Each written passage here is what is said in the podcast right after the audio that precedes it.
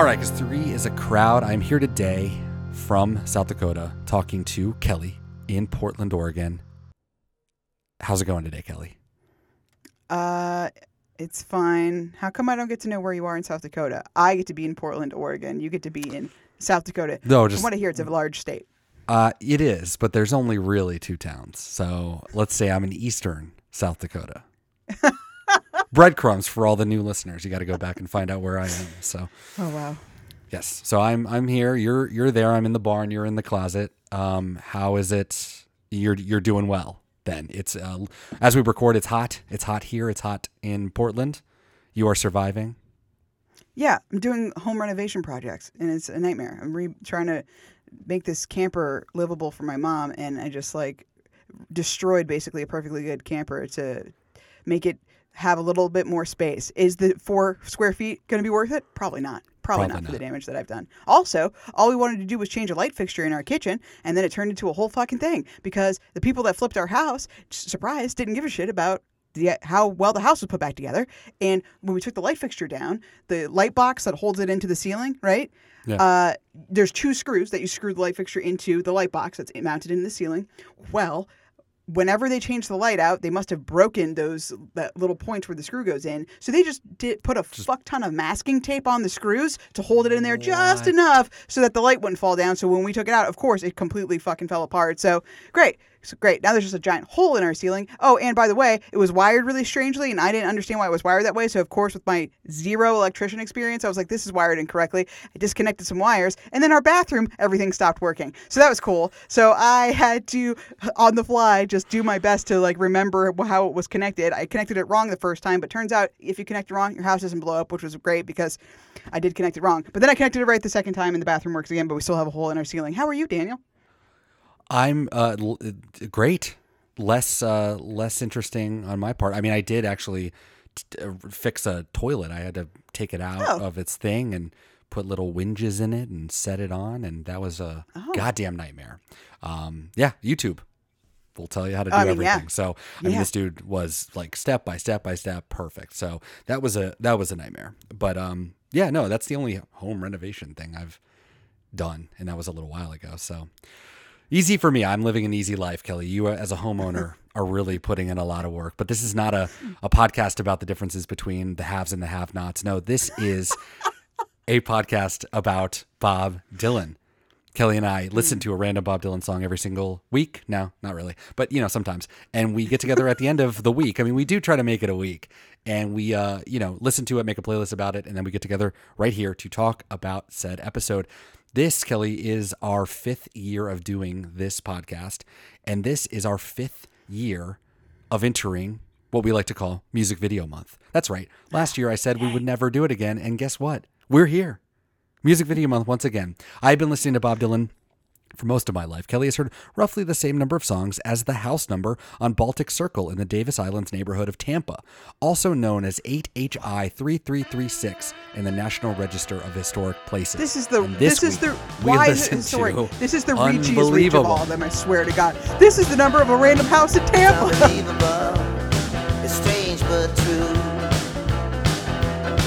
It's inconceivable. It could happen to you.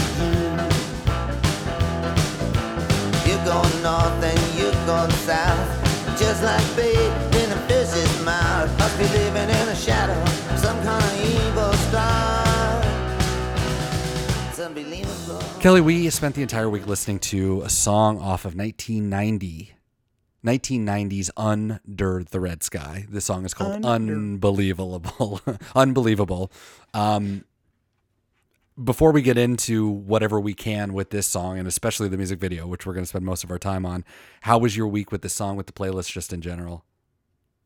I mean, the playlist is, good. It, it turned out pretty well. It's not as eclectic as some of our playlists. So, like, No. I think we're missing a lot of genre representations in it, but it, it ended up being really good. Uh, is this the podcast about our playlist? Because that's what I want to talk about. This song is whatever. It's really repetitive, and I don't care about it. yeah, that's. I mean, that's about it. So we're, we'll get into that, and I, I think I definitely agree with that. Um, little little bit of context, if if we need any. Uh, this was recorded with a lot of Under the Red Sky in two sessions. This one was in mid March to early April. Uh, Bob Dylan's on guitar. Uh, Waddy Wachtel is on guitar as well. Al Kooper is playing keyboards. Don Was, who helped produce it, uh, is on bass. Kenny Aronoff is on drums, and I believe Bruce Hornsby is on piano. Um, but Oh. that, I Oh, could that's be wrong right. because he was here hanging out and doing some. And apparently, there's a long outro with like really great piano too that I I might have. I mean, you asked me if we were doing a live one, and honestly, this song just sort of warped all my energy out. I'm like. I don't care. Um, he did end up playing it 29 times from 92 to 2004. I think he played it 92, 95 tour and then 2004. So it wasn't like consistent. It was random. So I'm sure there's some you could go listen to on the YouTube. Um, like a lot of stuff that we've talked about, I mean, the last um, TV talk, our TV talking song was the last Under the Red Sky we did last year, and just like with that one, this one kind of is the same. It's a a song that's pretty repetitive, a lot of lyrics, easily interchangeable. Not really a story going on. Uh, not much of a message though. TV Talking Song at least had that going for it. Uh, but this one, Clinton Heylin believes that uh, April 20th was when this was overdubbed. There are mixes, um, uh, like credits that say, you know, after the harp and vocal, because the harmonica is also piped in. So after the harp and the vocal overdubs, and then also after a lyric change. So he he has at least two different vocals of this song. Wait, does he mean harmonica by harp? Does he refer to it as a mouth harp? Is that what? Oh, I mean, they wrote they wrote after harp and vocal. No, on on the tape credit is after harp and, and vocal overdubs, and That's then so other is after lyric change. I mean, I think a lot of people still call it a harp, a mouth harp. I'm I'm sure. You know, again, Kelly, this was 30 years ago. It's a long time. Wow. I know. We might not call it that now, but who knows what people were doing back in 1990? So kind of crazy. um, this uh, incredibly was released as a single in 1990 with another song on Under the Red Sky uh, that we've not listened to uh, called 10,000 Men. So we'll get to that at some point, Kelly. Don't you wait. This song actually, or don't you wait, just you wait, just you wait. Um, this song, the single itself went to number 70 in Canada and insanely in October of 1990 went to number 21 on Billboard. So this was actually on the radio. I mean, you can hear it on a radio. Let's be really honest. I mean, Yeah. it's not Yeah. the song itself, I mean, is repetitive and boring, but we do have harmonica, and we. I mean, you you like harmonica? Was that a nice? Were you expecting That was the only, harmonica? really the only note that I put. Out? I was like, the harmonica sounds like a train. That's cool. incredible, That's incredible. basically all I put. Yeah. All right. Well, I mean, I there's I don't want to belabor the point here. Um, it would be nice to have a, a quick sort of episode. I want to talk a lot about the music video, but I do want to talk about the song itself. Um, someone compared this to a Traveling Wilbury song, which you know he had just done two years ago, and I can agree with that. I mean, it's just very rocky, bouncy, blah blah blah. Michael Gray is a lot meaner. Really hates this shit. Um, he calls this quote a hopeless piece of raucous sludge plucked from the obscurity off under the red sky and issued as a single. But I went down a rabbit hole at that point about rockism. I, do you remember we t- have have we talked about that on this show at all? I don't know. like rockist rockism. So I, I looked it up, and I I think every time I see the word, I kind of I always associate it with butt rock. Like it's just like really boring, repetitive, whatever. But there's actually like you've heard of poptimism. No. What? No. Okay. So so rock, rockism and poptimism are kind of two. Com- I don't know if they're competing, if you will. I think that it's changed a lot over time. What I can understand, because I think it'll come up a lot when we talk about this era, especially, and, and especially this time period in America too, where where we're shifting from rock and roll to pop music as the main form of culture, if you will rockism sort of posits rock and roll as the norm, right? The normative default choice of American culture, which is funny because Jazz is over here saying, "What the fuck?" um, Yeah. but like, but but essentially everything stems from rock. So this idea of rock being the default then permeates into I don't know if you hate, but you look down on even people like David Bowie and stuff that are more experimental or more pop oriented. And then poptimism was something that happened in the 2000s where we you know we've all reevaluated pop music you know even me as a kid growing up with rock music i hated pop music. I was brought up in that culture to hate that kind of stuff and now i definitely listen to it a lot more and i go back and i listen to those earlier stuff. You know back in the day you couldn't question how good the Beatles were or Bob Dylan's place in the canon, right? The Beatles were number one for rocket for um, Rolling Stones best albums of all time, whereas now it's Marvin Gaye, right? Things have changed a lot in 20 years, you know. Um, but now they talk about poptimism, sort of. It was a good thing to reevaluate a lot of pop music and get away from rock just being the default. But now it's sort of like other critics have pointed out that there are now with pop music, it's like if you don't listen to Beyonce or Taylor Swift or something, it's not it's not it doesn't matter if you just like don't like that music. You not listening to it or or liking it is now sort of um, indicative of uh, your hatred, basically, like a sign of your hostility, right? So there are there were unquestioned things before, and now there's kind of unquestioned things now. And where do you sort of navigate that? And I think that's just like a broader American thing too, where we're kind of it's hard to talk about this kind of stuff, right? Because at the end of the day, it's just your taste. Oh yeah. And we, I think on this podcast, we've talked about that a lot. And I think we just kind of like, we kind of are way more forgiving of music than we were when we were younger. And I think it's funny to be maybe a 40 year old critic or something being, I don't know, really, really upset about stuff like this. And, and it's just weird to me that somebody would still ride hard for either at the expense of the other. Like if it's good, it's good. If it's bad, it's bad. And maybe talk about that, but don't, you don't need to, it doesn't need to be the opposite where like, it, because it has a guitar, we just like throw it away automatically, right? Whereas before it's, if it has a dance beat, it's gone, you know, that kind of stuff. I don't Yeah, I definitely. Even just being 33, th- holding that view seems very childish. Like to completely just write stuff out of hand. Because I mean, it's you know we do that all the time, red versus blue, all that kind of bullshit. But it's it's so dumb. It's so dumb, especially when it comes to art, to really limit yourself for no other reason than some kind of what what people think about you. That's really stupid. Like I, I I'm way too selfish and self possessed to let other people tell me what to like at this age. Is just like very dumb. Uh, but I mean, I, I've talked about this before too in the scope of just guitar stuff, where i- inevitably every you know five or ten years somebody will come out with an article, a fucking New York Times opinion piece or something, where they're like, "Guitar is dead. No one's playing guitar anymore." And it's like, because Well, it's a novel. The novel's been dead 15 Sure. times over the last 20 years. You know, it's like, yeah, no. But the only example they point to, it's like we don't do, we're not doing 80s fucking thrash metal anymore. That's what they're saying because that's why guitar is dead. Like uh, this guy, I, I think I've mentioned him before. I definitely have. Uh, Tyler Larson, who's a, a YouTube guitarist and he's a music teacher and stuff. He, he's like, uh, there's guitar in everything. I listen to lo-fi hip hop. There's guitar in that because people aren't doing crazy shredding 80s solos with, you know, and wearing spandex and rhinestones and shit doesn't mean they're not playing guitar. None of that has anything to do with playing guitar. Like, if you look for it, it is there. Just because it's not that same application, like, come on, man. You're ridiculous. The guitar's not dead. And more people, you know, like with lots of other hobbies, more people played, started playing guitar in 2020 because they had the time to actually do something they enjoyed than, than you know, many years preceding it. It's like, this shit's not dead. You're just an asshole. and it's like, and, and even Taylor Swift's got it. I mean, Beyonce went country and had had some stuff on there too. And also, the biggest record as we record this right now is Olivia Rodrigo, Sour. And I was like, I'm going to listen to this because, you know, I never am on the trend as it's going. You know, I always like, Three years later, hear about you know what was popular, and I'm like, oh, it's actually pretty good. That record is all guitars. It's just her. She's just a young girl playing guitar, and it's pop music with guitars. And I was like, oh my god, I did not expect this to have guitars. And that's my own bias, where I'm like, oh yeah, I guess we. I always think that there's not going to be a guitar with something popular, and it's not true.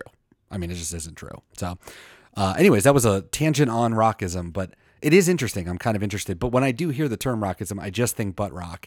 And that does help me in a way because when he calls it rockist sludge, I do think, man, this is butt rock. And butt rock to me is just repetitive, boring. Musicians cannot really be having that much Yeah. fun playing the song. Like I said before, it reminds me of TV Talking Song. Apparently, you know, he, for this record, came in with a bunch of lyrics and went to town.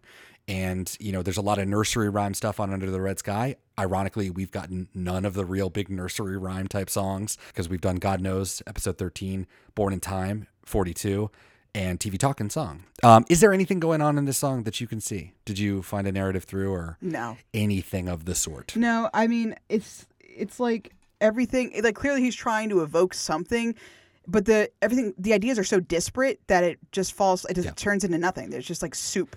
You could really replace any word. You could just say this is this and that is that. Things are happening, man. That's where we're at. It's unbelievable. It's unbelievable. Yeah. yeah, exactly. like, okay, cool. Thanks, greatest poet laureate person, whatever. Fucking, what is it called? The Nobel yeah. Nobel Prize winning. He's a, he's a Nobel laureate. you know. great, great job. It's incredible. Um, I mean, Heylin notes, you know, because he has apparently access to every single, you know, fucking lyric that's ever existed. Um, he, he makes the point that we've talked about a lot on this show, which is going from the first to the second to the third. You know, there's this moment where it, it's a very personal song gets diluted to second person. So talking about you, the amorphous, and then finally, like, it, I'm just talking about the the abstract in total. So again, I don't think it's that important of a song that we need to really dive into this, right? Because some people have their own theories about what it is, but I just who cares? I think he just had this beat and he has Bruce Hornsby for the afternoon and he's like, "Let's go. Let's just get that piano. Let's go." Yeah. I think you would have to dig really, really deep to make a cohesive song about this. And it would be mostly projection. It would really be you just kind of making something up to fit whatever idea that you have in your head, which, I mean, whatever, that's part of art, but like, I don't know. This is anything, anything you could come up with that would I, be a, a complete piece, I think would be a reach for sure. Yeah. Well, I think it's it's more of a struggle for, you know, the Bob Dylan podcast industry because we built a good section of our show based upon the lyrical analysis. And thank God we're in music video month, Kelly, because what else would we say? I don't know. Um, just a couple of notes that stood out to me as I listened to it. I just kind of went down and I was like, I'm just going to put my put my first thoughts when I first listened to it.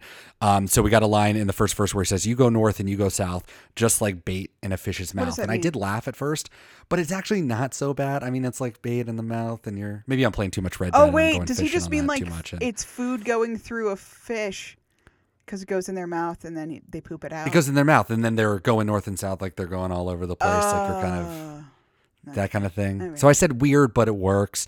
And then he says, "You must be living in the shadow of some kind of evil star." And I'm like, "The sun? Like, what does that mean?" I don't know. um, and then the next verse, uh, it's undeniable uh, what they'd have you think. It's indescribable. It can drive you to drink. And I was like, "Damn, okay, that's pretty dark right there." Um, and then later, the probably the best part about this is when he sings, uh, "Now they say it's the land of money. Whoever thought they could." Uh, oh no, sorry. They say that it's the land of milk and honey. Now they say it's the land of money. Whoever thought they could make it stick? It's unbelievable. You get this rich this quick, and that that is the only part. Not only does he cram a lot vocally, which he does. I love it when Bob does that, and he does that there. You know, he says all of that really, really fast, and it sounds really good. That's probably my favorite moment of the song. But it also it's like sort of the basis for the music video, if you will. Just like kind, not really, but kind of. I guess. Um, and I mean, only him driving the chauffeur with the fucking pig, like, right? So we're making some heavy handed stuff here. But, you know, I like how he sings it, and it's not a, it, it doesn't, it's not horrible. I guess because if your idea is you're going to sort of critique America or whatever, that is a critique, and that still holds up today. You can look at that and say, "Oh, I kind of understand that." Um, yeah, and then later on, you know, uh, kill the beast and feed the swine. And I was like, okay, well, there's our pig. So clearly we're just taking stuff from this and using it. Uh, scale the wall and smoke that vine. Uh, no smoking in our music video, but we do see the license plate at the end that Says LSD. has LSD Yeah. on it. Exactly. So maybe that's where we got that from. Uh, later on, we get Bob Dylan saying, "Every lady in the land." Oh, there once was a man with no eyes. Every lady in the land told him lies. That is our one nursery rhyme quota for Under the Red Sky because there is a Michael Gray goes more deep into it and literally anything nursery rhyme. I don't think I have the capability of like caring as much as Michael Gray cares about it, and he's such a great writer about that. So if you're if you like the nursery rhyme stuff or want to know more, uh, there was a man who had no eyes is the riddle and he uses that riddle in this song. And again, that's probably why the song is probably pretty good. He probably does stuff, and it is supposed to be lighter because there is a nursery rhyme element to it. So I guess you kind of have to give it a pass on that, but a modern listener wouldn't quite know that. So spoilers for later on does this song work or not. Next line, he says, He stood beneath the silver sky and his heart began to bleed. And I was like, Your record is called Red Sky, Under the Red Sky, Bob. under the red. Just say red, not the silver sky. I mean, Bob would be the one to not do it on purpose, but I'm like, dude, oh, you, even as a unifying factor, make this song actually part of the record. Get out of here. and then later he says, "Turn your back and wash your hands," and I was like, where was this song in 2020? Oh, this is how we get people to wash their hands, even though that ended up not being a thing we needed to really do. But it doesn't matter. We didn't know. We were naive back then. We were just babies. we were just babies in March of 2020. true. Some say it, March 2020 is still Still with us. The final verse is the only thing that I found interesting from Heylin's um, uh, you know, writing on the subject. That that last verse uh, was completely flipped in another version. Uh, he sings, "It's unbelievable, just gotta be indescribable, indestructible, way beyond me." Turn the thread and stretch the hide. Do what you're told and come inside. Every dog will have its day. It's unbelievable that it would go down this way. There is also a darker line too where he talks about all is silver, all is gold, all the sweethearts you can hold. The first bridge uh, that don't come back with stories untold are hanging on the tree. So he's talking about stories on the tree. But there's an alternate take where he says all the silver, all the gold, all the jelly that can be rolled, all the sweethearts that you can hold, all hanging on a tree. So talking about people, the sweethearts in the tree, which is a little bit darker. Again, Bob would be like, "That's too dark. Take it out." But the jelly can't be rolled. That's such a like nursery rhyme to me. When I when I read that, I was like, "Oh yeah, that would fit here on this album of nursery rhymes." Talk about the jelly more. Those are many more thoughts than I had. I just, I tried. Man, I couldn't hold on to anything. It's just like uh, moving from thing that didn't seem to matter much to the next thing that didn't seem to matter much. You really have to take it really line by line and like even try to Yeah. find anything interesting, which is kind of a tedious way to kind of go about it. So, um, lots of good lines. Bob Dylan's a great writer. There's probably some really good stuff here, and he plays on all this stuff. And you know, even our brains not knowing certain things that he was into at that time, we're just not going to know, and that's fine.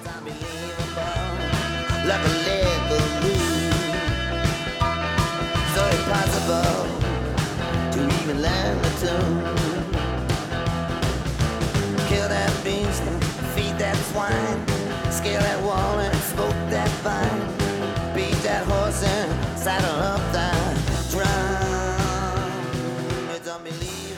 Kelly, he also made a music video for this, a promo video, if you will. Back in the day, this was definitely a thing people did. Um, there's some speculation that this was like another uh, film project by Bob, like sort of a again a promo not only for the song but also for what he hoped to be the next sort of movie. Um, this was the era of Thelma and Louise, which you can definitely see in this in this video. And you know, Bob had just come off of a of a movie called Hearts of Fire, which we have still not watched here, but maybe at some point we will. That came out in 1988, so he is um, a movie person. Can't say a movie star. Definitely not a movie star, but he is definitely making movies. Um, so that, that I think there's a little bit of probably truth to that. Um, before we kind of go through the video, what what did you think about the video as a whole, and what did you? I know you watched some other stuff from 1990. Oh yeah, this video is nuts. Um, which made me want to look at other videos. I was like, is this part of the landscape? Is this what we were doing in the '90s? But yeah, it was it was a ride, man. Um, and it is not like other stuff from the '90s. So just for a Yeah. quick reference, uh, the Billboard Top 100 like of the year of 1990 the number one song was wilson phillips uh, hold on you know hold on for one more hey um, you know re brought, brought back in what 2011 for the end of bridesmaids where maya rudolph and um, kristen wiig are just like emotionally singing the Oh, and they they came. They were in I the movie. it's great that's for a joke. Oh my god, I forgot all about that. yeah yeah yeah yeah Wow. that's right yeah That's good. that was a good movie. uh, Bridesmaids still fantastic. Um, but yeah, so that video is just the three of them singing in what I can only imagine are the Sierra Nevadas because they're clearly in California. Because it also cuts to them on the beach singing into the camera, uh, and then it cuts to them walking down the street. And I'm assuming L.A. because there's lots of it's like very boardwalky, um, like Venice type of thing, uh, singing into the camera, and then them in the woods singing into the camera. So it's just that. It's just them sitting or occasionally walking singing into the camera. Um, okay, so so not not at all like this video. Number two song of the year is uh, Roxette's "It Must Have Been Love." It must have been love when it's over now. You know that song. I know the song, but who is Rox? Or what's her name? Roxette. Roxette. Roxette. That's all right. When you're too classy to be Roxy, you got to be Roxette. Uh, yeah. So the other big thing of the late 80s, early 90s, which I'm sure they still do a version of today. I'm sure certain people still do a version of this, but I think everyone can picture a camera that's kind of circling them in a 360 degrees, you know, slow, different angles, but lots of flowy, like kind of just misty backgrounds and, uh, you know, very emotional singing. Not always into the camera because we got to get those angles. You seem more dramatic if it's just from a profile view or even a three quarter, Right. you know. But yeah, lots of camera rotating. But apparently that was the song for uh, Pretty Woman. So, because I, was watching it and there was just like randomly there would be a scene of Richard Gere and I was like, what the fuck is happening? And then I was with Julia Roberts. I was like, oh, there's clearly a theme here. And then I looked at the description on YouTube and it said from the uh, movie soundtrack for Pretty Woman. I was like, oh, okay, this makes a lot of sense. Uh, and then number three for the year, Sinead O'Connor's "Nothing Compares to You," written by Prince. Did you know that? Hmm. oh, I Um, did not know that. Yeah, he did a lot of songs. He wrote a lot of songs. Um, I yeah, think, I do know that, but I didn't know that. yeah, well, for other people, I should say. Yeah, he made For a other- lot of no, songs no, I know. For, for other well, people. th- I, the, after he died, there was a lot of that too, where it's like, did you know this was a Prince song? Did you know this was a Prince song? So I'm sure I heard it, but I just didn't intone it. Mm-hmm. Yeah. Um, and everyone's seen that one, right? It's Sinead O'Connor with the, the shaved head, and it's just on her face, really Oh, close in on her face the whole time.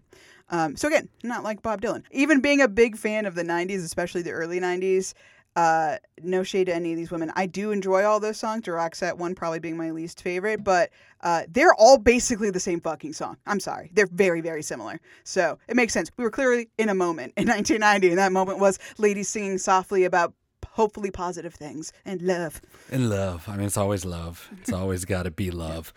Stupid love. Uh, yeah, this this song. Um, you know, like we talked about, the I think the only reason why there's even a narrative here is because he took a couple lines from the song and was like, yeah, whatever, we'll just do that. Um, Pigs. it took me a while to find stuff. I mean, it, this was the, I don't know. There's there's nothing on IMDb for Molly Ringwald and uh, and Sally Kirkland and you know famous people. Like I don't know if again it, it, because it's a promo video. Like did that did it not become a real video? Like uh, we've watched, you know, um, when the night comes falling from the sky and stuff. Those are on IMDb because they're real, right? Tight connection to my heart, real. You sure. know, like it's there. We know the director easily. It's all online. This one was a little bit harder to find. I mean, it's there's just nobody talks about this kind of stuff. So it was directed by a guy named Paris Barclay, um, which we'll talk about in a second. It was filmed in the Mojave Desert on G- apparently June 24th, 1990. Oh, wow. So I would have been three years old, uh, almost July 1st. So almost three when Bob is traipsing around. Michael Gray, just because I need to bring him in here, calls it a ludicrous piece of froth. I don't know if I agree with the froth, but I definitely agree with the ludicrous part. Well, I take issue with the froth in, in the first place because you can't have a piece of froth. It's not a thing that can become. Oh, pieces. it's true. It's kind of, right, right. But I mean, if it is just one piece that comes out of your mouth, I mean that's a pretty insignificant thing. I mean, that's a really damning. If this video is like a piece of I just take. Oh, I'm taking falls out of your mouth. issue with the word piece. Piece to me means something that can be broken. You can't break a liquid. I would go with the word bit. Bit. A bit. A s- uh, yeah, yeah, a bit. Okay. Well, I, I just want to talk about kind of all the players in here because I think it'll illuminate a little bit about Bob and the song and stuff. So Paris Barclay is a real person. He's still around. He's a two-time Emmy award-winning director. Uh, he is currently doing a show called Station 19, which is a Shondaland production based in guess where? Seattle, Washington, which is a part of the what universe? Grey's the goddamn Anatomy. Grey's Anatomy universe. So What? that's going on season four. So he's uh, he's big. He was um, the director for five years uh, at the. Um, he was a, a he was a president of the Directors Guild of America for five years from 2013 to 17. So he's in, apparently an, an incredibly he's like the go to guy for people who want to do multiple things because he started his career with music videos. Including Bob Dylan's, that was one of his first videos, and um, now is like an executive producer for a Shonda show. So he did videos for Bob Dylan, obviously. Um, I love Wikipedia because they get they get it wrong. They call the song "It's Unbelievable." Uh, he also did. I don't know if you know these because I don't. New Kids on the Block. Uh, the song "Games." Never seen it. Janet Jackson and Luther Luther Vandross. The best things in life are free. I can imagine it, but I do not know that song. He's most famous for doing LL Cool J's "Mama Said Knock You Out." So that was the big one. Isn't it just him in black and white with his shirt off, just like you know, doing LL Cool J stuff? and rapping. Yeah, he's you know he's like you know down in Bro- the Bronx or Brooklyn or wherever. Um, he also did uh, direct videos like for film. So again, like a promo style thing where he's like putting things mm-hmm. together with music and things for House Party, White Men Can't Jump, Mo Money, mm-hmm. Posse, and Cool Runnings. So in the early 90s, he was kind of, I don't know, there must have been this thing where people put it on tape and you just watch this on tape or something. And it's like MTV won't play it because there's probably a glut of stuff. So I don't know, you know, back in the day, this is how you did it. You know, I remember back in the early 2000s, even I was, I bought pay per views from people on VHS for WWF Oh. online and they sent me uh, just a blank tape with Right. I mean not not a blank I mean they filled it up with a pay-per-view but I paid them you know 20 bucks for the pay-per-view or whatever and they Uh, that's it to me. illegal, sir. That was in the Wild West days of eBay. Wild West days. So I mean, they, they there's a whole system for that kind of shit, and now it's Oh, sure. very funny to think about. But maybe back in the day, that was a thing, right? You just like here's promo videos. You like Bob Dylan? Here's Bob's video promo. You know, because Under the Red Sky's coming out soon, so you want to watch it. Oh, you also love Bruce Hornsby? Great. so uh, I do want to talk about the video. So the video itself is crazy. We start out with this guy. We don't know who this guy is. Bob Dylan's noodling on the guitar on, the, on on the, the trunk of a car.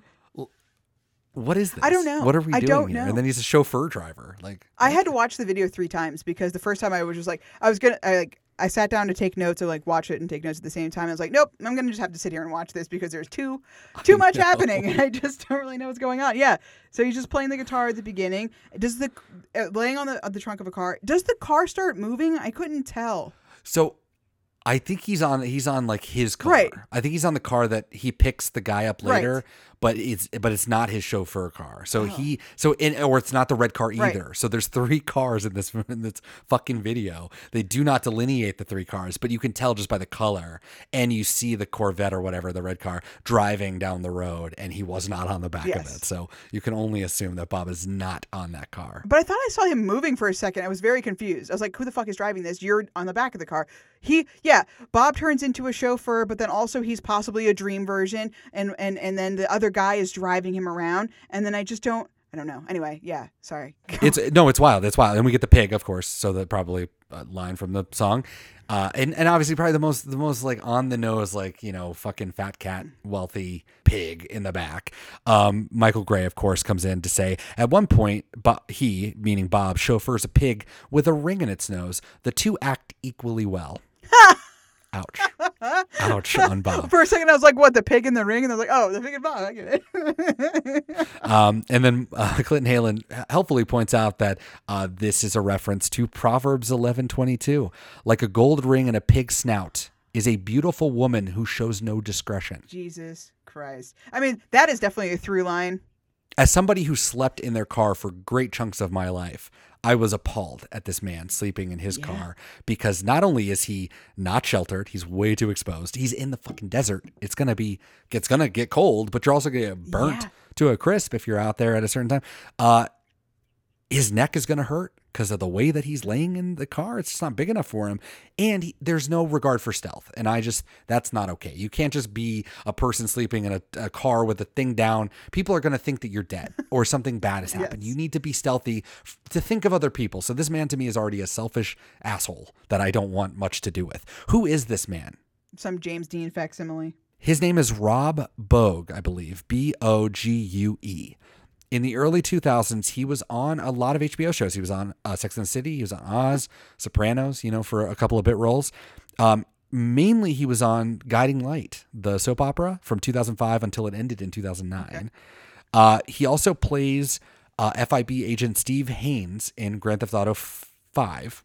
Uh, I also saw him looking at his thing. He was in an episode of The Americans, and I'm like, oh, yeah. He now is on Chicago Fire, so you can definitely still watch him as of today, which is kind of incredible. He didn't look familiar to me at all.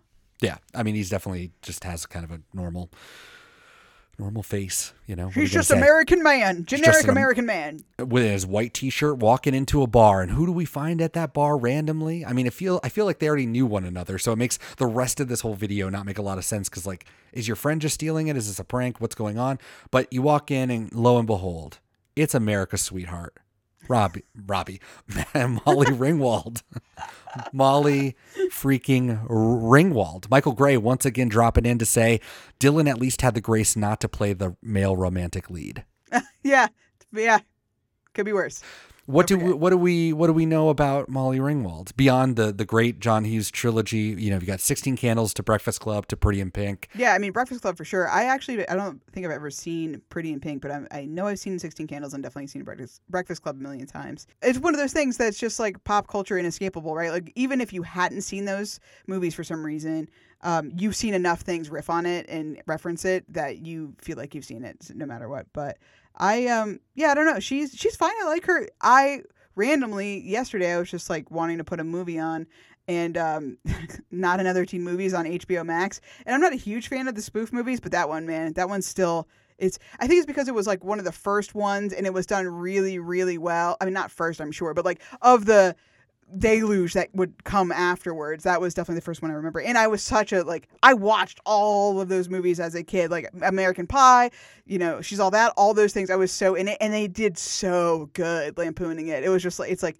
it's incredibly like offensive and, and ridiculous now, of course, but it's still so funny because they did such a great job. And it's like that's fucking Captain America. That's Captain America in this dumb comedy like throw away. And anyway, all that to say, not only were they making fun of movies that Molly Ringwald was in, she makes a cameo in the fucking movie. I completely Oh, forgot. And I was like, ah, what is this? I mean, at least you It's can laugh at yourself. You know, that's good.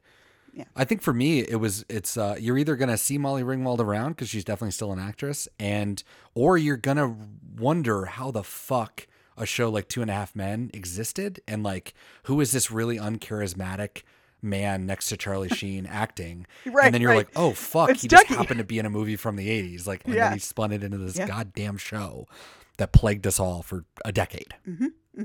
Cool. Uh, Incredible. So you're, so you're blaming 1990 Molly oh. Ringwald for that. Sorry, that's what I just wanted to. No, no, I would never blame. no, it's fine, I I, would you. never blame Molly. Yeah. I would blame John Hughes. Yeah. He's dead, so he can't take the blame here. Um, uh, in 1990, she was uh, definitely coming off of the Pretty in Pink, Mm-hmm. you know, that sort of thing. Which again, you have to do. She was a teenager. She was great. I mean, really great. Um, she got a lot of really big roles, and she got to do a couple movies right around the time of this, including a movie that nobody saw called Strike It Rich. That only it, the only thing inside of it, it's like a it's an old movie from like the 50s, so I think it's a remake, but it had significant updates from none other than Harvey Weinstein, who demanded all these things to be recut. And there was like huge tension on the set because th- I think she signed up to do it because of the author, like Tom Ridley or Tom Scott or something like that. And uh, he wanted to just redo the whole thing. And so there was this like beef on like, I don't want to do it because you're saying to do it, but he doesn't want to do it. And like, I'm loyal to him, not you. And now, because of what happened with that piece of shit, now we have this story where it's like, yeah, fuck that guy. I fucking hated him back in 1990. So Strike It Rich, I don't think there's nothing. There's no information about it uh, on on the app I use called Letterboxd. There's eight. There's eight ratings. Like eight people wow. of the millions of users have rated it. No one. Nothing. The other movie she was in though was called Betsy's Wedding, which has uh, Alan Alda directed it, Catherine O'Hara, Joe Pesci, Samuel L. Jackson, Mad- Madeline Kahn. Oh shit. Um, at the time, it was called a threadbare concoction. Uh, it was narcissism flourishing like ragweed. But I think with a lot of that type of humor, I'm sure it's aged really well. And Catherine O'Hara, of course, is a fucking star. Samuel L. Jackson's one of the biggest people ever. But Joe Pesci, funnily enough, people will ask him about this movie because it was pretty much panned at the time, and he refuses to answer questions about Betsy's wedding. so I don't really understand it. Um, she was nominated, Molly Ringwald, as for the worst actress Razzie. Um, so she lost to Bo Derek in Ghost. Ghosts can't do it. Nope. I've never heard of that. What did you think about the getting the punching scene, the the fight? Uh, it's interesting that you th- you said did they know each other because I didn't consider that. I was very confused about the fight scene though because that I was like, is that her boyfriend? Is that why he's assaulting a fucking stranger out of nowhere? Because if not, that's extreme. That's extreme. Yeah. I mean, it would be extreme even if it was this guy like, "Hey, you're talking to my woman," but he didn't even do that. He didn't even do that. He just cold cocked some guy out of nowhere. You There's more to the some- story we don't know. Oh yeah, yeah. And then the bartender, they like constantly going back to him, and he just places the bat on the on the bar as if he's going to give it to the guy getting his ass beat, but then decides, Nope. no, I'm going to pick it up, and instead of swinging it and doing damage, he just boop, but just does it. boop. What? Okay, done. Bad guys thwarted.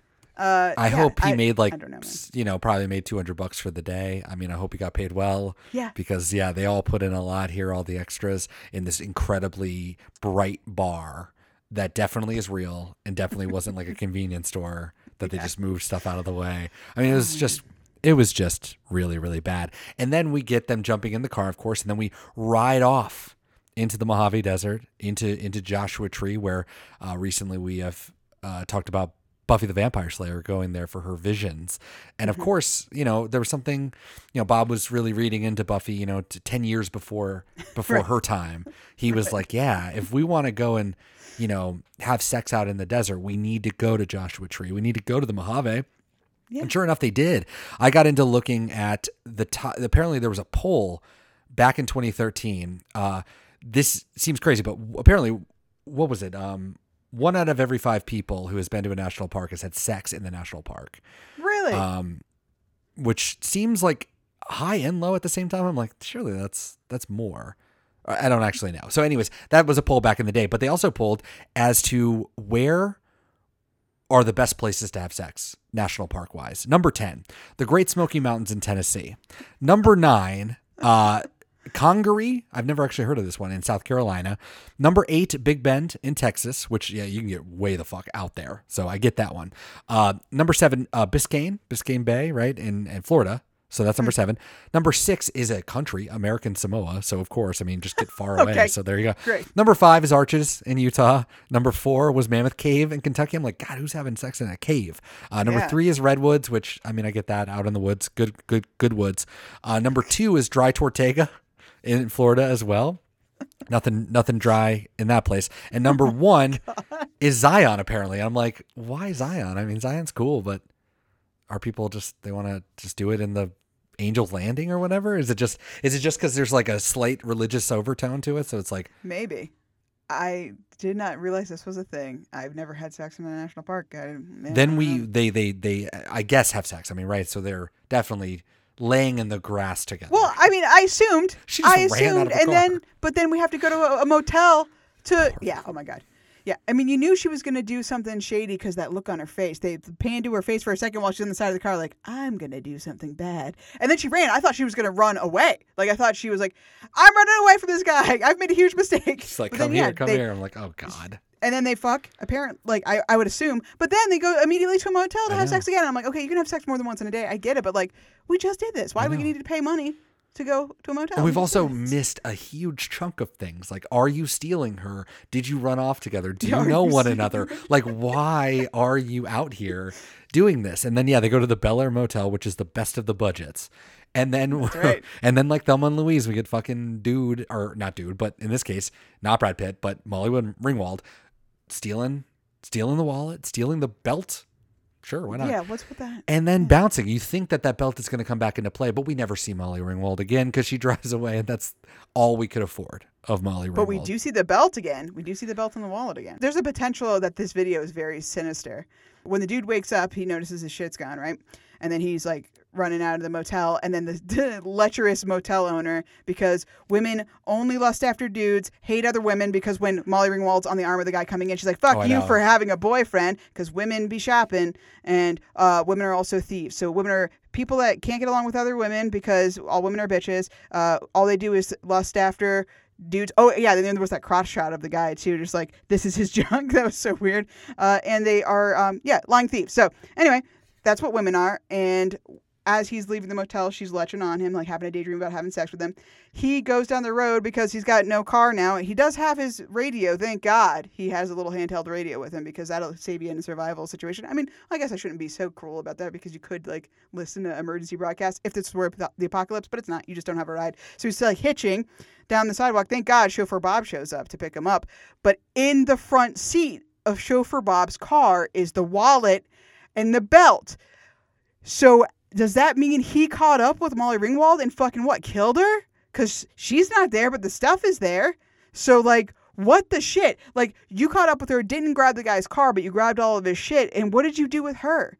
I mean, maybe I hope he just let her go, but like that's dark, man. Where's Molly? Justice for Molly. If this is like a, a promo again for some movie idea that he might have had, then yeah, I guess you could fill in the gaps for a lot of this stuff. And that is kind of, I won't say interesting because it will probably be a terrible movie, but it is something, right? That's pretty cool. I mean, I'm going to give it that. But I want to go back really quick to our lady. So, our motel owner, owner her name is Sally Kirkland. Kirkland, we have probably seen before. She has been in a ton of television shows back in the back in the 70s. She met Bob Dylan in the 1970s. They were romantic probably for about 20 years. So they were on and off together Oh, wow. for a long time. She's still around. She's still alive. Um, she was in a lot of stuff from Three's Company to The Incredible Hulk to Murder She Wrote to Charlie's Angels to Baretta to Starsky and Hutch and to Roseanne, which is probably the one we might have seen her on this. I vaguely recall her as David's mom, Johnny Galecki, David, his mom. So she was Oh. an, an oh. incredible alcoholic, incredibly abusive to David. And uh, there's one episode, a Christmas episode, where they get snowed in, and Darlene sees how abusive she is on the first part of it, and she's like, "Mom, you need to let Johnny, or sorry, David, move in with to the Connor house." And apparently, Jackie is against this. Dan is against this, but then after Roseanne sees how you know she treats her, because she goes over there and she's like, "Hey, you know, our kids are together. We should probably get to know one another." Like David doesn't maybe is it okay if he comes over? Like just trying to suss it out. And basically she's just like she's drunk as hell and she's like, you know, he's a piece of shit, worthless piece of shit. I kind of vaguely remember it. I don't know if you remember it at all, but Yeah, I mean that, that sounds really familiar. Yeah.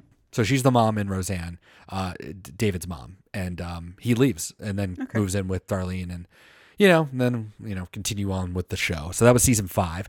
She uh, was a Best Actress nominee, Oscar uh, Best Actress for a movie called Anna from 1987. I do not know that; I was not alive.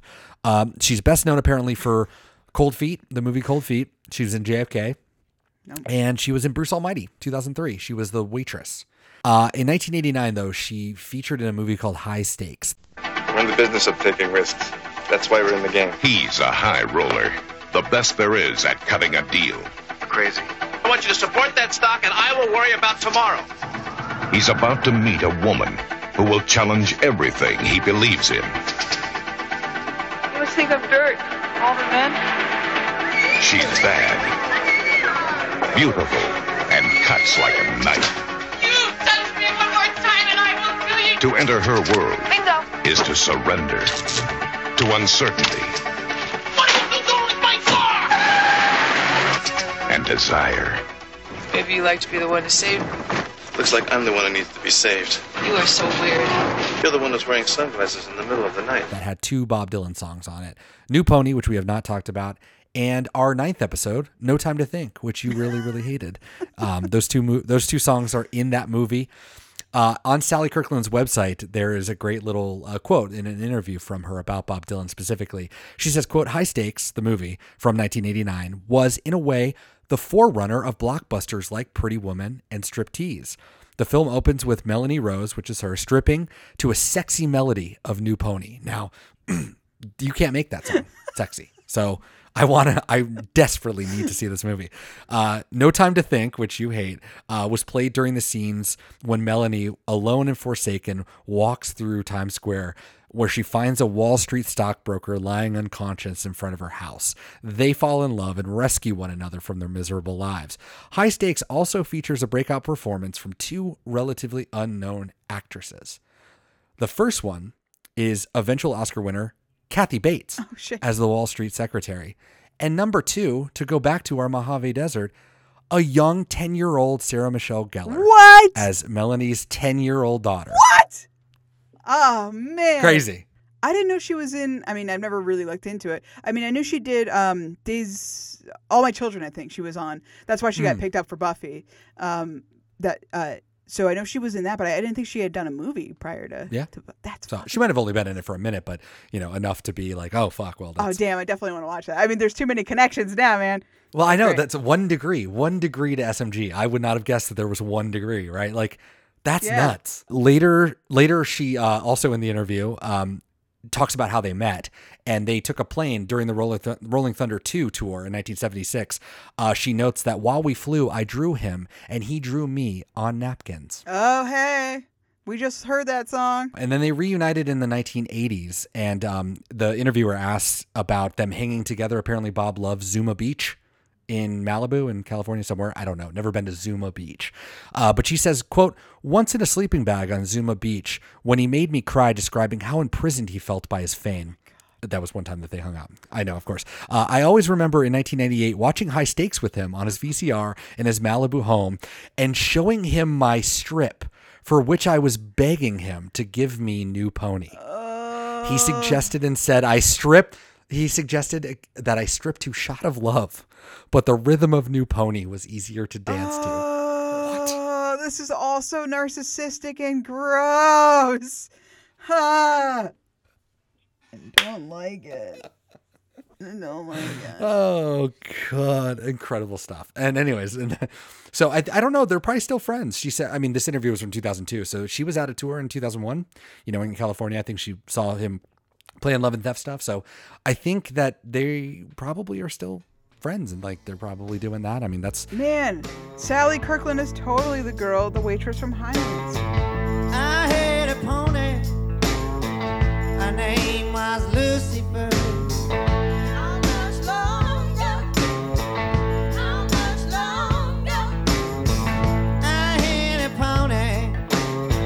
Her name was Lucifer. totally it's amazing. Uh, and then the end of it, would you get picked up by um, chauffeur Bob with gloves? He has gloves on too. I'm like, No.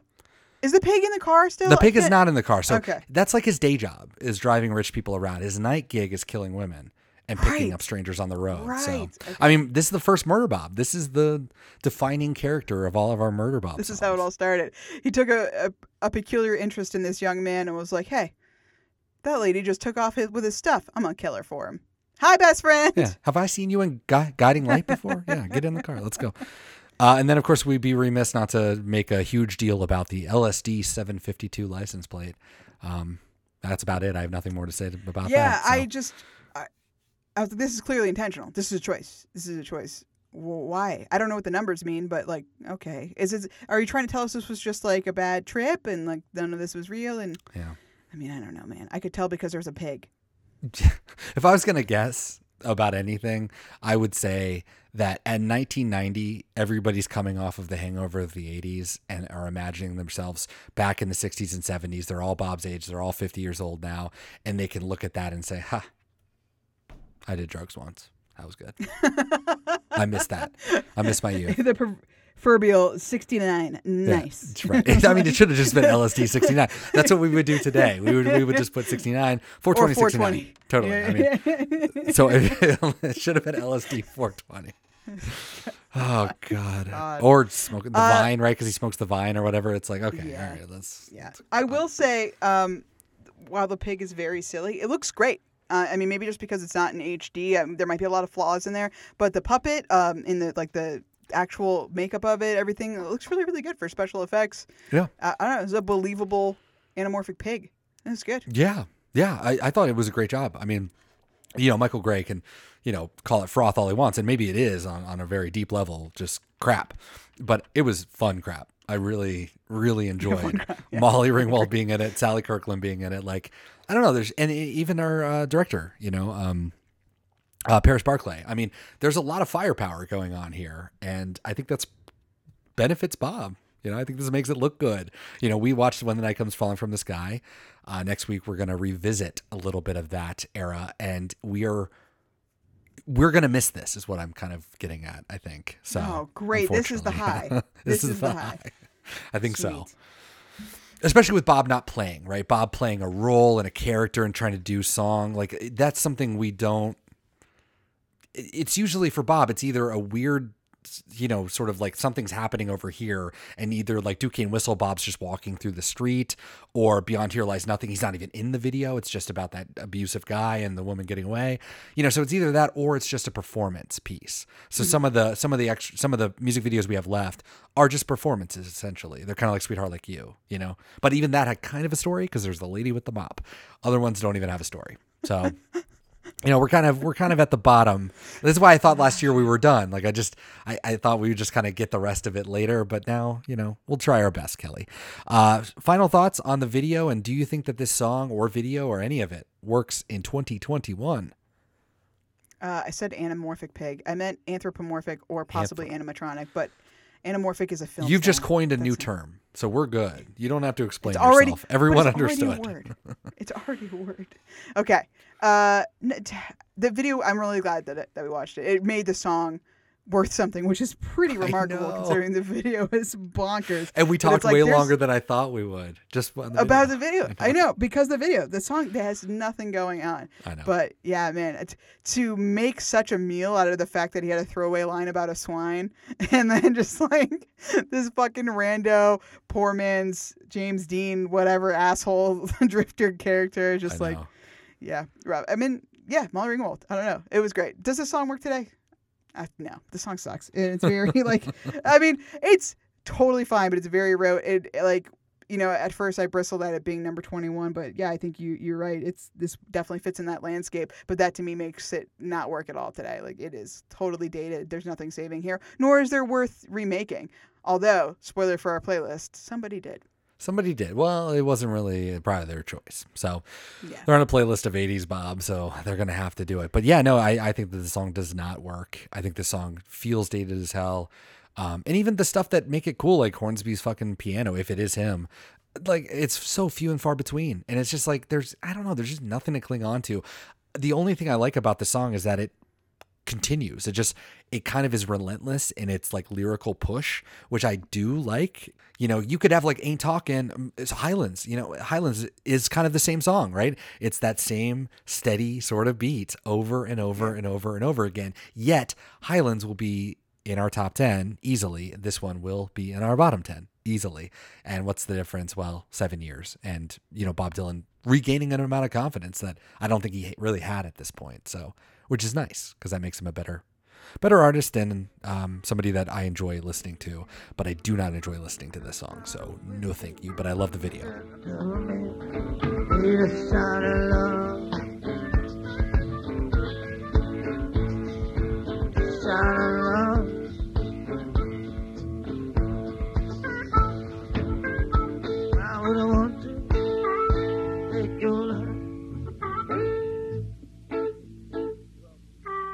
Kelly, we were also people in the world. Nope.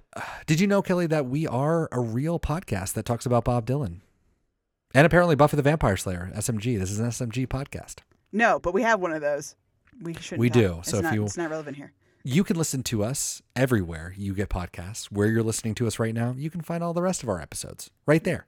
Just look around. How convenient. We're also on Twitter. We're on Facebook. We're on Instagram. Intermittently. Mental health is important. Stay off. Stay off those platforms, my friends. That's right. But subscribe to our podcast. Except if you're talking to us. well, you know, it's one thing to listen and kind of let your mind wander. It's another thing to get sucked down into the morass. So we're kind of there. We're kind of not, but we're still here. Every time you think we're gone forever, because it's been a month since we upload, guess what? You're about to get six weeks straight of stuff. So uh, enjoy Music Video Month because it's going to be great. It's going to be consistent, and we will we'll see you uh, for sure next week. And if you want to give us uh, money and say, hey, thanks for talking randomly about Bob Dylan songs, you can do that at Patreon.com/slash SOTW Pod. That's right. Please. and Please thank and thank you. Yeah. You want to um, you know, uh, get an episode uh, sponsored by you. Yeah. You want that? Give us a dollar, and we'll say that you brought whatever terrible thing happens to the rest of the world. And isn't that something that you want to leave your mark? It's- I think. I think totally. it's worth a dollar. I think so. You can't frame a podcast, but maybe in the future you can. You know, I mean, we don't know what the future is going to hold. So let's just think about that when we're all consumed by the pigs that are running the world. What is this Animal Farm? I mean, what's going on? There's probably an Animal Farm connection here too, because the pigs are the smartest ones, right? Like that's Right, yeah. that must also be part of it. I don't know, Kelly. We also make a playlist every week. We don't think about pigs that much. What is this, honestly. I just Animal Farm? It it doesn't it doesn't cross my mind, but our playlist crosses my mind all the oh, time. And this week, I'm with you. It's not our best playlist ever. Uh, we fall back on a lot of old uh, favorites, which I think was good. Um, but uh, yeah, this the playlist was good. Yeah, I think I didn't great. hate it. It was missing some hip hop elements and maybe some like more metally elements that we get to. Like I said, just we just missed out on a couple of genres, but that's okay. We don't have to hit all of them all the time. I think it flowed really well. We It don't. worked. I think it worked. It fl- I think it worked too. Welcome back to the playlist. A lot of old, a lot of old favorites. We got Fleet Foxes, "Can I Believe You" from last year, which love that song, love that record. Uh, still, still excellent. Uh, Notorious B.I.G. Unbelievable. Oh. you got to do it. I just said there's no hip Excellent. hop on here. Obviously, there's that song. I wanted to talk about that. This, um, I'm sure I listened to Ready to Die. My brother definitely had this album, but I don't know if this. I feel like I've never heard this fucking song because this is the best produced track, and I was trying to figure out who made the beat. I was like, this, because this is so to me West Coasty, which is not him, right? Like Famously not. well, I guess not. I guess all the the Soulquarians all came out of no, yeah, that was all West Coast stuff. Yeah, it just feels really like um like Pete Rock and like that other guy that I fucking died. I can't remember his name. Oh, that's good. Jay Dilla. It feels way more oh, like I don't n- no shots fired at, at Biggie. Wow, bad pun. Um, it's uh, it it feels a little more elevated than I thought. Like P Diddy was capable of, if he is in fact the person producing the beat. I mean, there's clearly a sample in here, but the, it, it's just the drums, which are, are not anything too fancy, but. Um, it's just, and that's not what it is. It's there's just a little m- melody that's in there that I was like, this is really, this is something that I would really enjoy listening to, not just for the historical context of like, Yeah.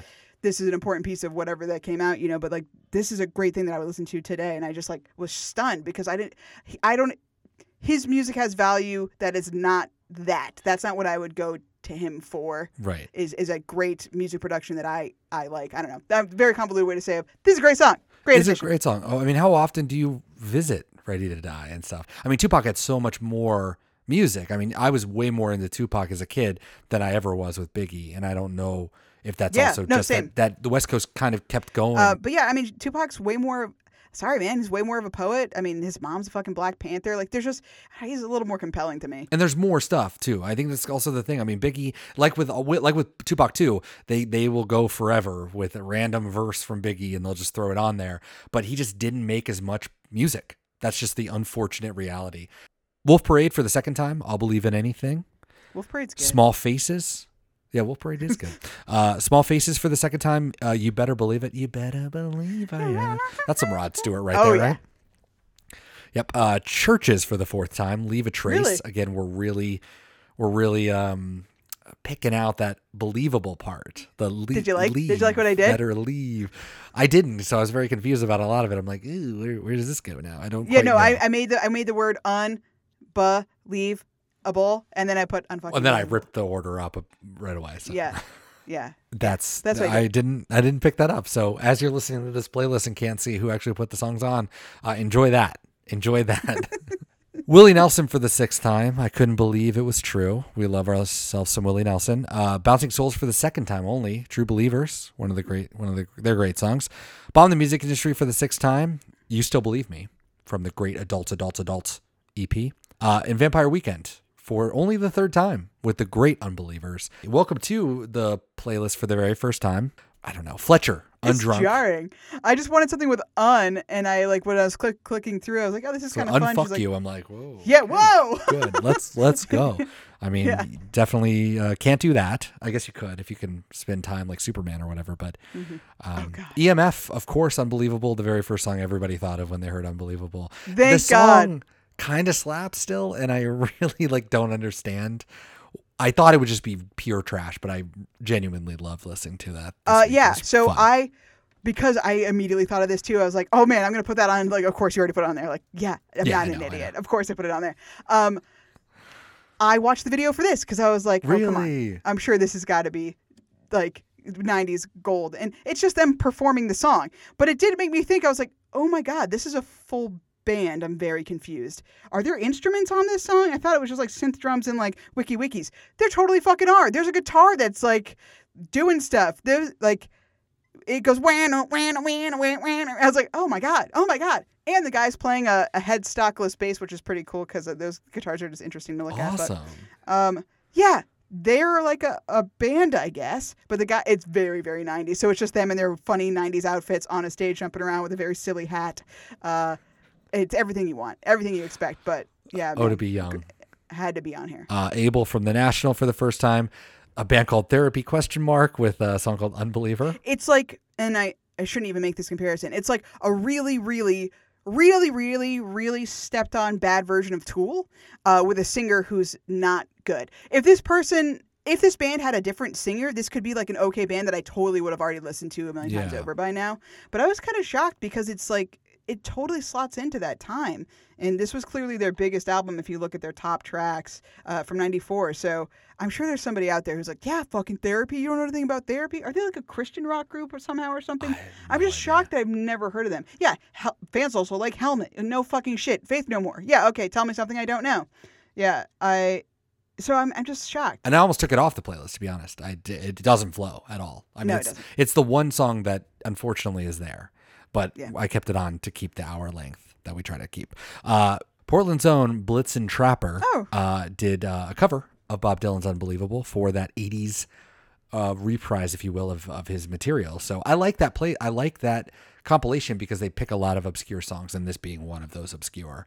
It's technically 1990, but it's on the Yeah. Uh, 80s soundtrack. Which okay, all right, Blitzen, we get You it. know that episode of Community where they're making fun of uh, it's the Ass Crack Bandit episode. So I think they're they're parodying Hannibal possibly or some something like that, some kind of show like that. But at the very end of the episode, we're try we're like, they're trying to leave it ambiguous. It's like, who is the Ass Crack Bandit? Is it Annie? Is it whoever? Right? And then there's a song that's playing that's like ass crack, and it's like supposed to be like it's supposed to be kind of like a Nick Cave and the Bad Seeds, Red Right Hand from Scream kind of moment. And it sounds just like this song. So the whole time I was listening to it, I was just like ass crack. 25 cents at a time. He's taking our souls. Government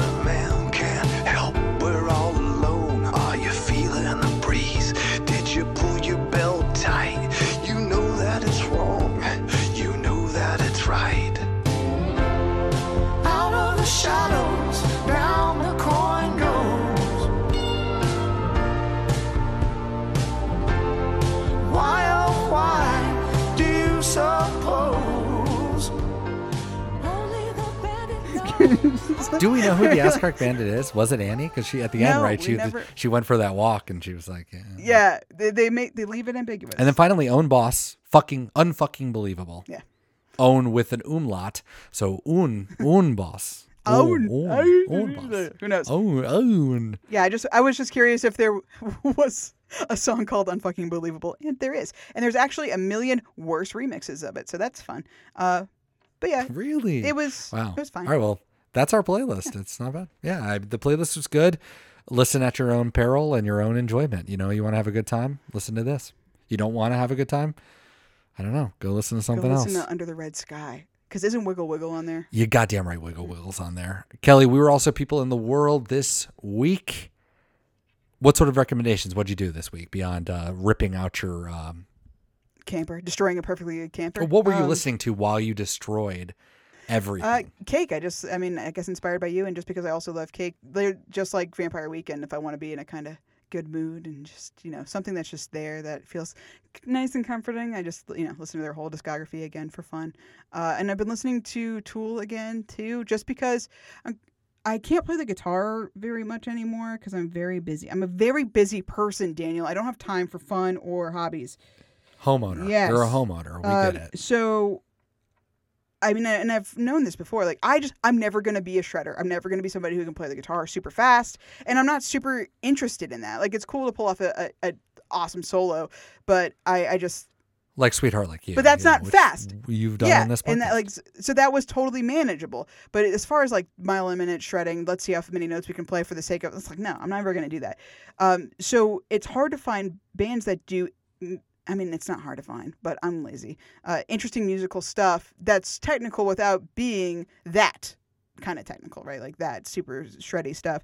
And it's like fucking love Tool and and um, Adam Jones has a very specific style of playing that you can recognize it. And like he, no one really sounds like them until Earshot fucking tried to bite the shit out of them. Stupid Earshot. Um, but I was like, yeah, let me just listen to Tool. And so I've been playing a couple songs and it's been really fun. And and it's just their songs are all like eight minutes long, so it's so much to remember.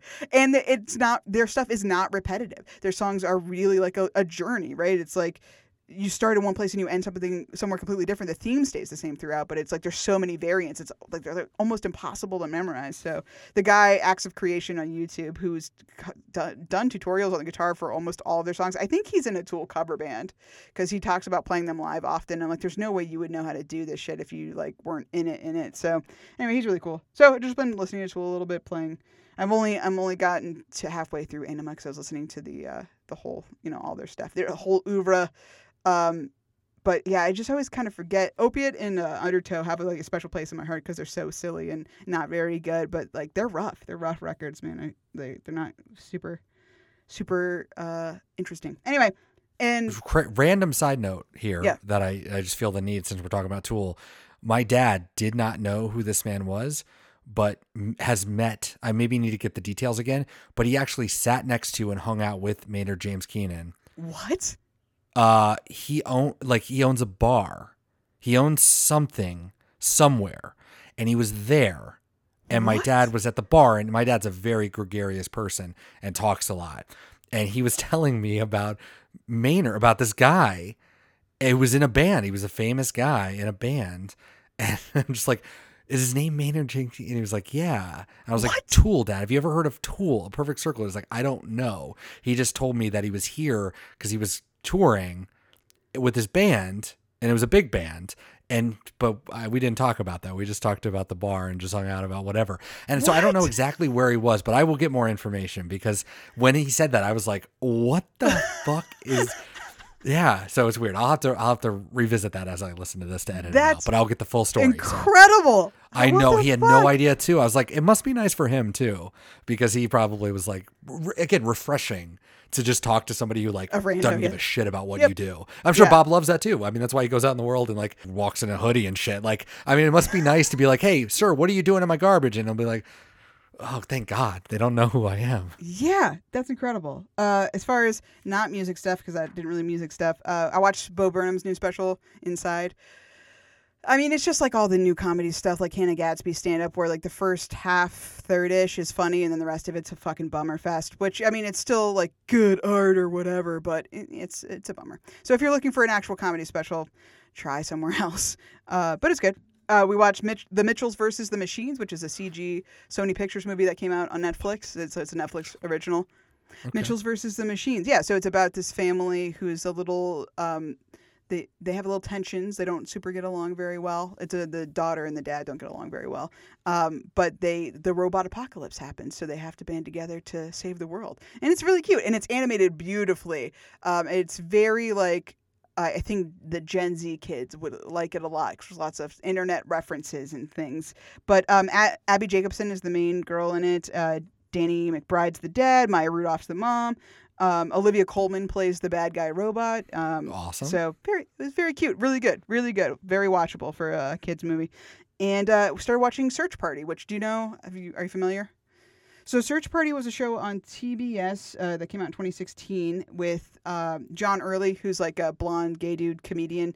Uh, you might have seen him in some other stuff. And then uh, it's starring uh, Alia Shawkat, um, which, duh, maybe Arrested Development, fucking amazing. Mm, But it's like a it's a mystery. Um, kind of comedy horror a little bit. It, it's not like murdery gore stuff, but yeah, basically a friend, uh, not even a friend of theirs. Like there's there's four main people: John Early and Alia Shawkat, uh, Alia Shawkat's boyfriend, and then their other friend Portia or whatever. So they uh, an acquaintance of theirs in col like who they knew in college. It's been six years since then. Goes missing, and for some reason, Alia Shawkat can't let it go. And she's like, "We got to find it." Like, you didn't even fucking know her, but she just like comes b- obsessed with it, and then goes down this weird rabbit hole. There's this like sex cult. There's this like Whoa. Weird thing. Parker Posey's in it. Rosie Perez is in it for a second. Speaking of White Men Can't Jump, yeah, there's so many fucking people in it. It's incredible. There's like uh, Michael Showalter. I don't know if you ever again Comedy Central heyday stuff. He Michael Ian Oh, Black yeah, and Michael yeah. Showalter Yes, used to yes, have a show called like Yes. Michael and Michael, I think. Mhm. Um, but yeah, he's a producer on it. He's actually in it for a couple episodes. It's really, really good. And it was on TBS, but I got canceled, and then I guess HBO Max picked it up because now it's an HBO Max original. It's got four seasons. We're only I think eight episodes into the first season, but it's really, really good. It's really addicting. If you like any kind of uh, mystery uh, show, like Stacey's super into it. She loves uh, crime stuff, but it's like it's got enough like dark comedy elements into it. Like it's it's a lot like um what is it? Terrible People. That show that was on Hulu that had uh, Billy Yeah. Eichner in it. Um, Oh, that oh, I actually oh, really oh, like that. yeah, It had ter- three seasons. I think it was Terrible People. Yeah, something like that. Yeah, something like that. Uh, That show actually was really funny, and nobody really watched it. And then, um, like that show that we watched that I can't remember the name of right now. You're the worst. Yeah, so it's got that kind of element Oh, to it, but then also a mystery. So yeah, really cool. A search party, I would highly recommend. I mean, I'm super late to the party. People love this show. That's the reason it got picked up is because you know, it, like people were crazy that it, it got canceled because it was Yeah. everybody really really liked it. But Well, that's yeah, that's a anyway. good sign. That's a good sign. That's going to be good. So, the best shows are the ones that are almost canceled. The rest Arrested Developments, the happy endings, you know, those kind of things. So, or the Fucking ones always on the brink, Community and Yeah. fucking um, Parks and Rec Parks too. and Rec. Mm-hmm. Yeah. So always great. Well, that's great. Good good stuff. I I did while you were talking. I thought of uh, I was editing whatever the episode before where you talked about Tig Notaro in that Michael Bay movie oh yeah, and I was watching probably Red Letter Media or whatever. They did a review of that movie after you talked about it, and it looks like dog shit. I mean, it looks terrible. They hated Oh, yeah. it too. Well, they were like, you know what? It's actually fine because it's like Michael Bay. Like his worst excesses were at at Bay. bad pun, but like you know they weren't as bad. Um, but it was like the camera. He was using a different type of camera, and it's horrible and it's terrible. Everything's like far away. Everything like it couldn't pick up things. Oh, yeah. away. Anyways, Tig Notaro apparently because they they mentioned it too. They're like Tig Notaro is the best part about this movie. She is not in this movie really, and if you and if you don't know the behind the scenes, which I don't know if you do, you will be very confused because it's like because in your review you said Tig Notaro not really in this movie, but she's here, but she's not really here. The reason is because the dude who was Tig Notaro ended up being like a sexual abuser and got canceled from the performance. So she came in, all of her shit is green screen. So everything that she's doing, What? including the talk in the fucking cage or whatever, where they're having a conversation and it's like, well, it's a million dollars. She's like, I don't care, I'll do it for whatever or whatever. That first, I don't know if it's the first interaction, but you know what I'm talking about where Yeah, they're it is, yeah. recruiting her. So that they were talking to someone else. So everything they're like, as you watch it, you're going to notice on the screen at the end when they all go up to the top and she's like in a helicopter, right? She's the helicopter Yeah, person yeah. or whatever. It's all just she's alone. She's just alone Yeah, the entire movie, and you don't really see That's it. fucking great. I had no idea. That is amazing. And that explains a lot, but like, oh my God. As for me, Kelly, recommendation, I just want to shout out um, happy birthday as we record this to Rough and Rowdy Ways that came out one year ago, um, which is already crazy. It's already been a fucking year, Kelly. God damn. Time is going. I thought you were going to say happy birthday to all fathers because it's Father's Day. It is Father's Day as we record. No, I'm gonna happy birthday, rough and rowdy ways. Bob Dylan's a father, so there you go. Um, in terms of uh, music, I did listen to a lot of random stuff. Um, I went back. I'm in my 1970s phase here, um, just because I, I feel like I need to hit like a certain amount of times I talk about Hanif Abdurraqib all the time. He has a great um, website online where he writes a lot about music and he also makes playlists, random playlists. He made a playlist for 1972, 1974. He's made a 1976. So I'm just taking that, listening to all of his recommendations from the 70s and putting them on my playlist. So it has been fantastic to do. And I've gone back. Of, of course, I re listened to Janis Joplin, Pearl, excellent record. Um, who else? Old stuff. There's a band called Mountain. The album is called Climbing. Uh, you would definitely recognize one of the songs on there. Also great. I listened to the Impressions, um, Joni Mitchell, uh, Don Juan's Reckless Daughter. I'd never listened to that before from 1978, I want to say. Uh, there's a band called Death that has a really famous, um, kind of like a Rodriguez Searching for Sugar Man um, documentary about it because they were a very, very early proto punk band from Detroit. Um, a bunch of young black kids making like great music and is still great today. Like has an urgency that a lot of punk bands today can't even match up to. I listened to the Allman Brothers again. I listened to more Joni Mitchell, John Prine, David Bromberg, Cur- Curtis uh, Mayfield uh, from the Impressions, um, all that kind of stuff. AFI came out with the new record, um, A Fire Inside. I don't know how much you've Oh ever my listened to Oh AFI. my God. It's good. It's really good.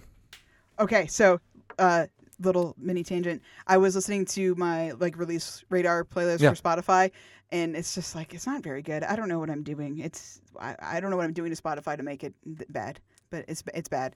But um French Trap. Yeah. I was fixing yeah, French trap. I was fixing the fence outside because my dog keeps escape escaping, so that's been really irritating. Um I like the a song came on that was like a pretty standard like gay uh, house techno song and I was like, okay, whatever. Uh, and then suddenly a little like Davey Havok. yes. Yes. I was like, oh my god, they got a nice little like gay boy to sing on the song. That's cute because usually they go with like a, a woman. And I was like, oh, this little like effeminate man's just like dreams, water, la la la. And then I looked at my phone. I was like, what the fuck? what the fuck, dude? what the fuck? That's great. Did you know that I he does it. shit like that? No, Oh I have no God. idea. I mean, they went through a weird period. Like I, I don't know. They've kind of like again, times change. Like they got so much flack from punk communities for doing December Underground and all that stuff back in 2003 to 2007 and stuff. And like Bodies, the the newest record, it, it they're not a punk band anymore. Mm. Like it, it there is there is some new wave on here, there's some no wave, there's some slow core, there's and then some really like fast, fun, sort of like halfway punk if you squint your eyes type of stuff. It's great. I think that they're in such a good place and they're the same band that they were 20 years ago. That's also impressive.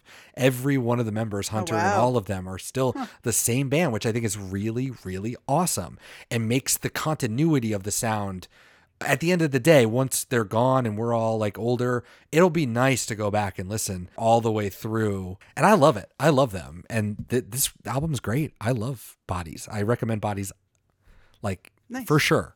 And AFI, I recommend AFI. AFI is awesome. Uh, I finished season one with my grandma of The Good Place, the rewatch of The Good Place. Oh my God, season one is impeccable. And just watching it and seeing all the people and knowing this is my first real rewatch of the show. I don't know if grandma totally understands what's going on here. Yeah. Um, because it is it is high concept. I really it's not that I forgot it. It's just like Oh yeah, the, the philosophy is incredibly important. Finally, the last thing that I did this week, um, I don't know if I'd really call this like that watershed of a moment for me, just because I it's not really that it's not really a show, but I did go out to they got a, a venue here called the Levitt. There's apparently eight other Levitts, just like an outdoor venue um, that's free. So it's free music. The city of Sioux Falls, oh, spoiler alert, that's where I am, puts it on. And um, yeah, no, we just went out on the lawn and we watched an artist called, his name is Bo DePena. He's from Texas, has an album. He made a joke of this. He's like, I'm from Texas. I made an album called Montana Sky, and this song is about Colorado. and then he plays this, a lot of Colorado stuff. So he's a huge Colorado person. I don't know. He probably lived there for a long time. But this is the first show that I can really say that I've been to. And, you know, it's just one of those like sitting on a grassy knoll, got your little chairs, you sit down, you watch, and he's just kind of a country country artist, but but you know, kind of he's young, he's 20 years old, so so it was good. He was a good songwriter. He had a good show, and you know, he's really excited. He was like, "This is by far the biggest show I've ever played." And I was like, you know, good for them, good for everybody. You know, we're getting back to the music, and I'm sure they're ready to go, ready to make money. And, you know, hopefully a lot of people survived this whole thing. So every day now I see on Instagram a new show's coming up, a new tour, a new this, a new that. I'm like, not only is it like, oh, here's all my money, but also, you know, like, I don't know, like, I hope it all goes off. I hope we are over it. I would love to see a show. That's where I'm at. You know, watching this, I'm like, this is great and all. And I could see me being in a really tiny bar and watching him. And I would probably love that a lot more. And now I'm like, I just miss going to a tiny bar. Mm. I miss 80 people. I miss losing my mind over 80, you know, just a tiny crowd with a great band. So Yeah. we here at Sign on the Window have weathered this storm. You you've been listening here first as we have talked about how you can't go to shows. You weren't sure if you could or couldn't go to shows, but we're telling you, hopefully soon we will go to shows. Strap in. Yeah. I don't know when I would buy a ticket. Kelly, also I I have $150 at Revolution right. Hall in terms of food and beer, and I swear to God, we have to go at some point to fucking use Yeah. it because I'm going to forget. We will go when you come out here for sure. It'd be cool to take my mom there even just to check it out because it's a you know it's a cool place. It's like a Kennedy school kind of thing, you know. It is. All right, Kelly. Well, I will see you uh, next week for sure. But Kelly, this is the end of the show. Wow, I can't believe we made it. It is great to be done, and it's great to be a music video month, which means for you, you don't have to look up anything. Yay! Must be nice. What a relief. But unfortunately for you, it means that we're kind of scraping a barrel here. So there's some great songs that I'm like, we could do. We could just do a great song. We could do it most of the time. We could do Visions of Johanna. And I'm like, nah, we'll do that for later. We're going to do the bad ones first. So we're going to do a bad one. We're going to do a song that you and I have actually talked about. And some of your work is already done for you, Kelly, because you can go back and listen to episode 60 for Empire Burlesque. And we have a song that you'll remember this song, the title at least, called Emotionally Yours. Oh yeah. I, We will be going back to the same warehouse that Bob Dylan was in for When the Night Comes Falling from the Sky. It's just him, just him and a guitar. There's no weird lunging musicians. if you've, um, so we're gonna we're going to enjoy next week, and we'll talk about how we're not into emotionally yours. So come back next week for us. We have 361 songs left. 360 after next week. We're we're I can see the light through the tunnel, Kelly. oh man, emotionally yours. Emotionally yours. Emotionally yours. Yeah, I mean it's basically that. Wow. Great. Good. So we'll make a really, really we'll try to make a really, really good playlist for this one to really offset what we have to do here. But we do have a video, so watch some stuff from 1985 again. We'll talk about that. All right, Kelly, it's been fun. I'll see you next week for Emotionally Yours. Okay. Bye. Bye. Coins on the sidewalk, coins in the palm of my hand. Coins in the ass crack or the eyes of a dead man. Drawn from the shadows, ass crack